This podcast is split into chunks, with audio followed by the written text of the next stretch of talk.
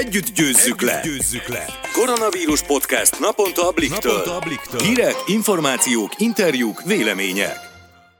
Sziasztok! Ez itt a Blik Vírus Redó podcastja, április 23-án csütörtökön. Én Szabadfi Mónika vagyok. Én pedig Sellei Noémi. Lássuk, milyen témákkal foglalkozik ma a vírusiradó. Beszélünk arról, hogy május 3-áig maradnak a korlátozó intézkedések, utána viszont a kormány újraindítaná a gazdaságot, vagyis akár enyhítések is jöhetnek. Majd Radó András, a Vizer vállalati kommunikációs menedzsere elárulja, mi a helyzet a légitársaság házatáján, mire számíthatunk a jövőben a jegyárakkal kapcsolatban. Végül Tóth Andi énekesnő lesz a vendégünk, aki elmeséli, hogyan éli meg, hogy alig van koncertje. Vágjunk is bele! Gulyás Gergely kancellária miniszter a ma délelőtti kormányinfon bejelentette, hogy a kiárási korlátozás május 3-án évfélig marad életben, negyedikétől pedig a védekezés egy új szakasza kezdődhet el. Azért én bíztam benne, hogy a hétvégén már feloldják a korlátozásokat, de persze teljesen megértem, hogy főleg nem a mostani, hanem a május 1 hosszú hétvégére való tekintettel marad minden a régiben. Ráadásul az önkormányzatok épp úgy, mint korábban még szigoríthatnak is. Ezen egyébként egyáltalán nem csodálkoznék, hiszen húsvétkor is rengeteg embert lehetett látni az utcákon, ezt pedig érthető okokból el szeretnénk kerülni. Orbán Viktor miniszterelnök korábban azt mondta, hogy május 3-ra várják a járvány tetőzését. Ha pedig a parkok vagy éppen a Balaton tömve lenne május 1-én, az biztosan súlyosbítaná a jelenlegi helyzetet. Tudom, hogy sokan vágynak már arra, hogy minden visszatérjen a régi kerékvágásba, de ahogy Gulyás Gergely is mondta, egyértelműen akkor lesz vége a járványnak, amikor vakcina is lesz. Addig sajnos, ha tetszik, ha nem, együtt kell élnünk a koronavírussal. Nagy valószínűséggel azonban lesznek még kisebb-nagyobb hullámvölgyek a tetőzés után is. A vírus lefutása valószínűleg farkasfogszerűen fog kinézni, ahogy fogalmazott a kancellária miniszter. A magyar virológusok is azt valószínűsítik, hogy szeptemberben vagy októberben lesz még egy második intenzív szakasz a járványnak. Reméljük azért ez nem így lesz, hiszen a cél az, hogy lassan visszakapjuk a régi életünket, ami persze már nem lesz ugyanolyan, mint azelőtt, de azért törekedhetünk rá. Gulyás szerint egyébként is a magyar magyar egészségügy már felkészült, és lehetővé teszi, hogy a gazdaságot és szép lassan az életet is újraindítsák május harmadika után. Azt viszont nem tartja a kormány időszerűnek, hogy ellentétben több országgal például a diákokat visszaengedjék az iskolákba. Viszont a május 4-én kezdődő érettségi biztonságos megtartására jelen helyzetben minden adott. A kormányinfon elhangzott az is, hogy május harmadika után egy új szabályrendszert fognak felállítani, ami leginkább a veszélyeztetett korosztály és a legjobban fertőzött nagyvárosok védelmét szolgálja, de a konkrét tervekről majd jövő szerdán döntenek. Már kíváncsian várom, hogy pontosan mit tartalmaz majd ez a terv. A nemzetközi gyakorlatokat, a járvány országon belül terjedését is szem előtt tartja majd a kormány valószínűleg a döntések meghozatalakor, és figyelembe veszi azokat a szempontokat is, amelyek a gazdasági élet oldaláról érkeznek. A haldokló turizmus is ilyen. Többek között az is nagy kérdés például, hogy a légi közlekedés mikor indul újra. Radó Andrással, a Vizer vállalati kommunikációs menedzserével erről is beszél beszélgettem. Blik, blik, első kézből. Szia András, köszönöm, hogy elfogadtad a felkérést. Szia Móni, köszönöm a meghívást, és üdvözlöm a kedves hallgatókat is. Komolyan érinti a járvány a légi közlekedést. Jelen pillanatban hogyan próbálja meg a vizer orvosolni a kialakult helyzetet?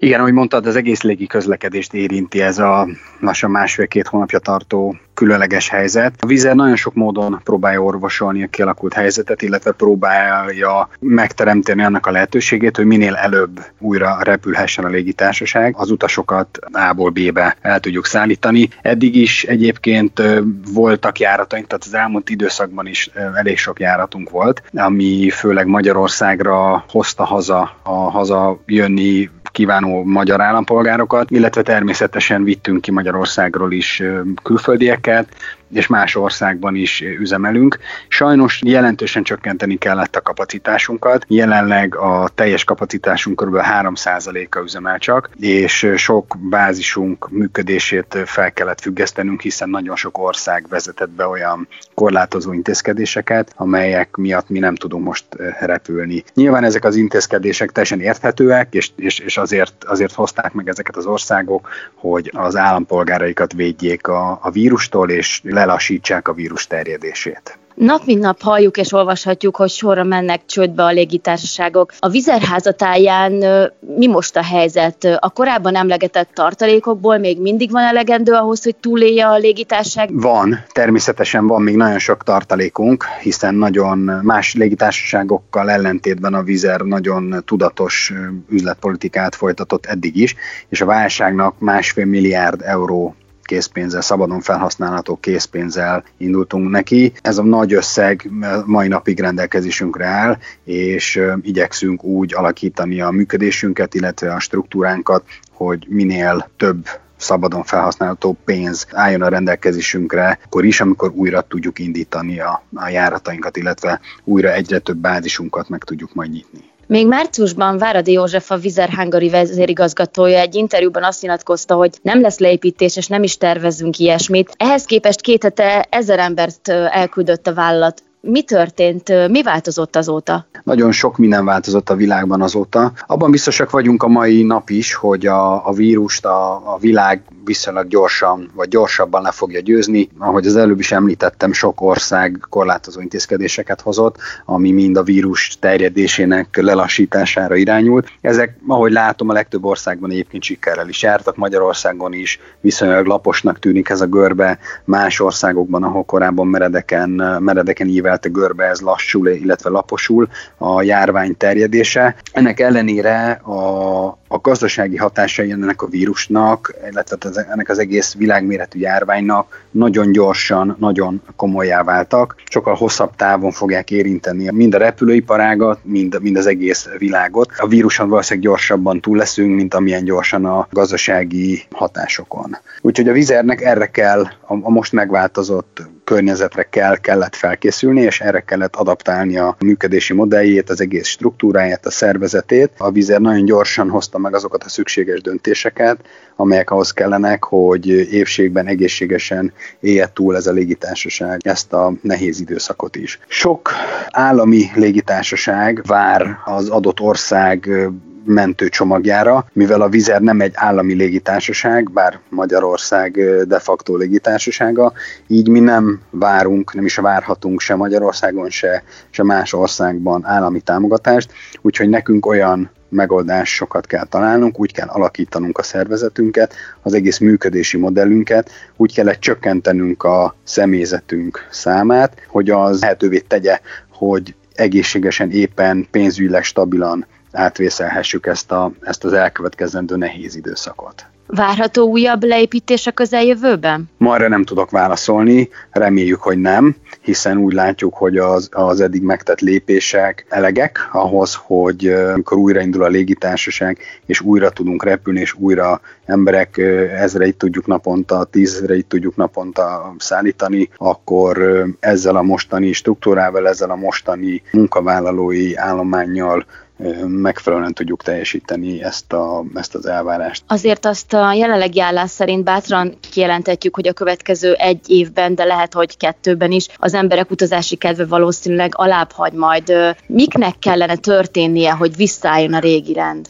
Mi is arra számítunk, hogy lassan, szépen fokozatosan fog visszaépülni az utazási kedv a legtöbb piacon. Ahhoz, hogy az emberek újra repülni tudjanak, repülhessenek, ahhoz az országoknak elsősorban fel kéne oldaniuk azokat a, az utazási korlátozásokat, amelyeket a járvány megfékezése miatt vezettek be. Másodszorban minden légitársaságnak olyan környezetet kell teremtenie, hogy továbbra is biztonságos legyen, és ne veszélyeztesse az utasok se a személyzet egészségét az, hogyha repül.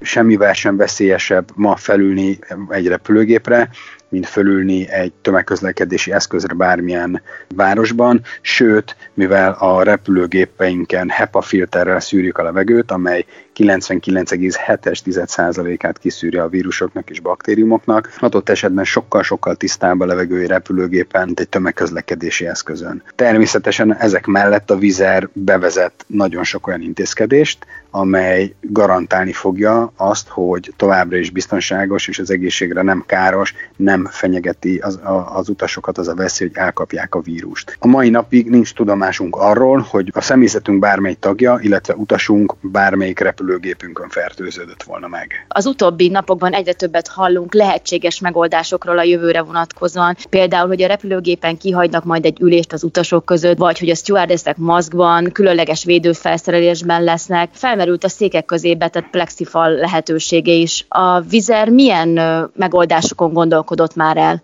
Már eddig is sok olyan intézkedést vezettünk be, ami utasaink biztonságát garantálja, illetve az garantálja, hogy ne fertőződjenek meg. Ilyen például, csak hogy egy párat mondjak, az, hogy minden este alkoholos bázisú, illetve megfelelő az országok egészségügyi hatóságai által előírt tisztítószerrel fertőtlenítjük a repülőgépeket. Minden repülőgépen vannak maszkok és kesztyűk, amiket a személyzetünk természetesen hordhat. Sőt, hamarosan kötelező is tesszük, hogy, hogy minden szolgálatot teljesítő személyzet maszkban dolgozzon megpróbáljuk az embereket arra rávenni, hogy csak bankkártyával fizessenek, ne használjanak készpénzt, mert ezzel is csökkenteni tudjuk az interakciók, a fizikai interakciók számát. Elég sokan intézkedést vezettünk már be eddig is, ami garantálja, szavatolja a, a biztonságos és egészséges repülést, és ezek után is további új lépéseket fogunk bevezetni. Beszéltünk már arról, hogy néhány járat még most is ugye üzemel, de a többi nyilván ebből van most sok, mikorra várható, hogy újraindul? Vannak olyan bázisaink, amelyeket újraindítunk hamarosan, és ott szépen fokozatosan fogjuk újra bevezetni az utakat, a régi, illetve esetlegesen új utakat. Annak megfelelően tudjuk ezeket elindítani, hogy az államok milyen korlátozásokat oldanak fel, enyhítenek, illetve miket hagynak érvényben, illetve hogy milyen a kereslet, hogy alakul az adott útvonalak, az adott bázisról kiszolgált útvonalak iránt. Úgyhogy reméljük, hogy minél előbb szépen lassan, már májusban több bázist meg tudunk nyitni, újra tudunk nyitni, és el tudunk kezdeni repülni. És mire számíthatnak az emberek? Miként alakulnak majd a jegyárak? A jegyárak én azt gondolom, hogy alacsonyak lesznek, de ezt egy algoritmus szabályozza, ami ahogy eddig is, ami egy kereslet alapú algoritmus, tehát minél nagyobb a kereslet egy adott járatra, annál magasabb az ára. Ahogy eddig, ezután se fogunk ebbe az algoritmusba manuálisan belenyúlni, úgyhogy a kereslettől fognak függeni ezután is az árak. Nyáron szerinted mehetünk-e nyaralni? Én nagyon remélem, hogy mehetünk nyaralni, és uh, ahogy látom a, a, az intézkedéseket, ahogy enyhítik az országok, én bízom benne, hogy, hogy egyre több helyre tudunk majd a nyár közeletével repülni, de hát erre ma még biztosat nem tudok mondani, ehhez majd látni kell, hogy, hogy az országok hogyan oldják fel ezeket a korlátozásokat, és hova lehet majd repülni. Köszönöm a beszélgetést. Én köszönöm. Blik, blik, első kézből. A bezártságot Tóth Andi énekesnő is nehezen viseli. Csatári Heni kolléganőnk beszélgetett vele arról, hogyan éli meg ezt az időszakot. Sziasztok, Csatári Henriát vagyok a Blik újságírója, a vonal túlsó felén pedig Tóth Andi énekesnő van. Szia, Andi! Sziasztok, hello, hello! Hogy vagy? Hogy telnek a napjaid az önkéntes karanténban? Jaj, nekem már nagyon egybe vannak folyva. Egyébként onnan tudom néha, hogy szombat van, hogy aznap mosom meg a hajamat minden héten, tehát hogy nekem ezek már nagyon egybe folytak. De egyébként meglepően viszonylag jól viselem. Pörgős életet éltél, tehát hogy te nem vagy az az otthon ülő típus. Nem, én, én tényleg nagyon szeretem azt, hogyha, hogyha mehetek, és így visszahév, meg, meg, meg minden. Főleg most ugye jön a jó idő, jön a nyár, jött volna a fellépések időszaka, meg minden, és hát ez így tényleg egy szenvedés. Tél érzésem van, hogy, hogy, hogy akkor van az, hogy nem igazán megyünk ki, mert hideg van, vagy mert nincs annyi fellépés, vagy unalom van. Túl hosszú tél. Ez, ez most nagyon hosszú. Ugye te is zenész vagy, és a párod Szabó Ádám is zenész, egyikőtöknek sincs fellépése. Hogy viselitek, akár anyagilag, akár mentálisan? Ő nagyon rosszul viseli, ő rettenet.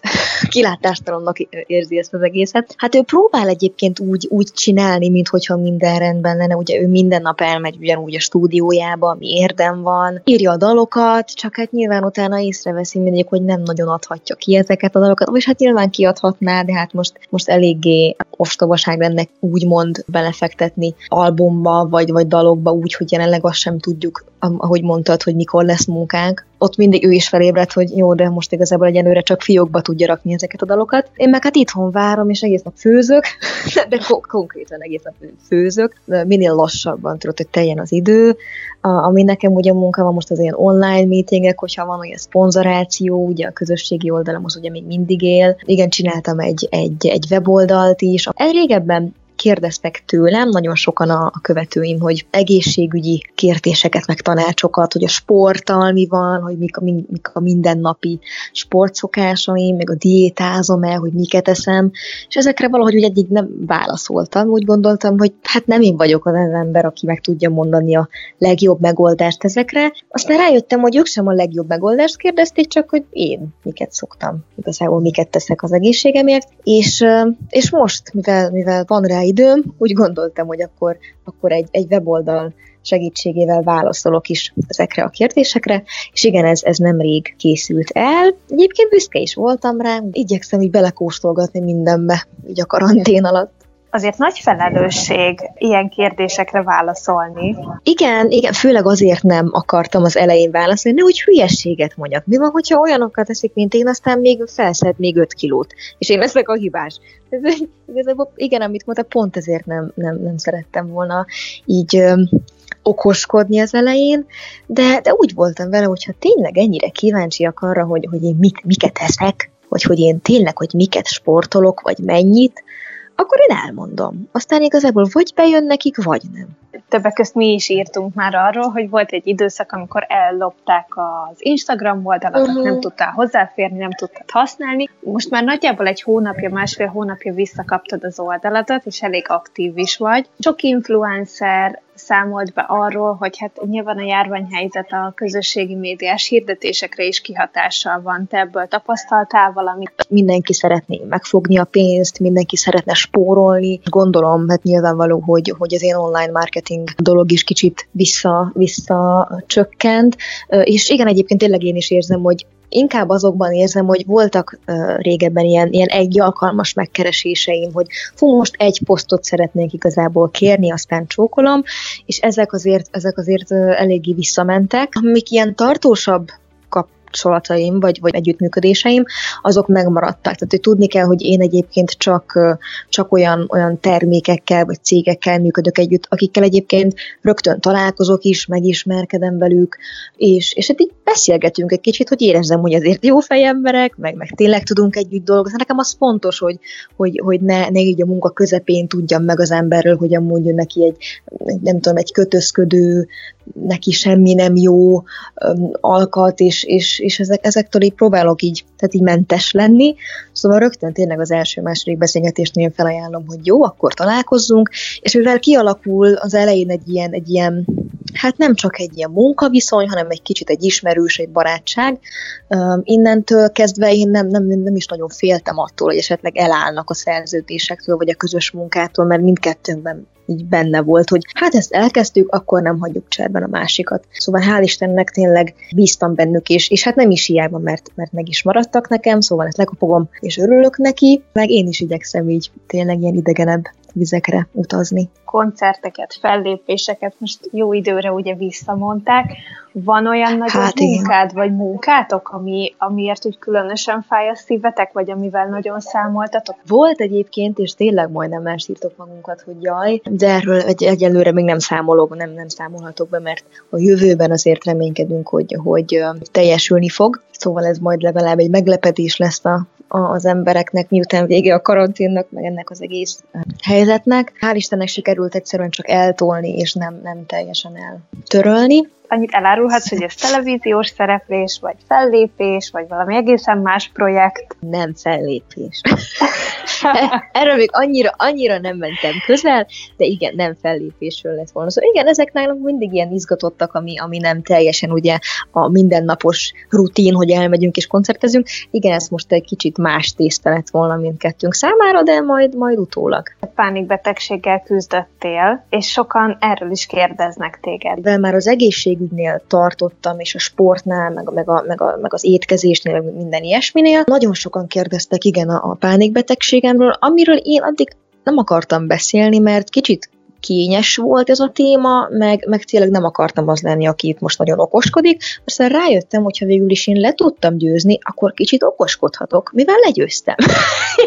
és, és innen jött az ötlet, hogy akkor én megosztom az emberekkel azt, hogy, hogy nekem hogyan sikerült legyőzni, illetve hogy nekem milyen fajta pánikrohamom volt. Ugye nekem, nekem egy stressz okozta pánikbetegségem volt, csak akkor jött elő, hogyha tényleg úgy éreztem, úgy érezte a testem, hogy, hogy na hát ezt most már nem bírom, és, és akkor, akkor, akkor azt mondta, hogy off, kicsit kikapcsolt, aztán újraindult. Hál' Istennek sikerült hogy az évek alatt ezt így visszafogni, és igen, a weboldalon egy picit be- beszélek erről, hogy, hogy tényleg mikkel sikerült ezt kicsit visszafogni. És ha mondjuk valaki most hallgat minket, aki pánikbeteg, vagy arra gyanakszik, hogy pánikbeteg, milyen általános tanácsokat tudnál adni, mondjuk ami neked bevált, és tényleg olyan praktika, amivel ártani biztos, hogy nem árthatunk senkinek, aki mondjuk hallgat minket.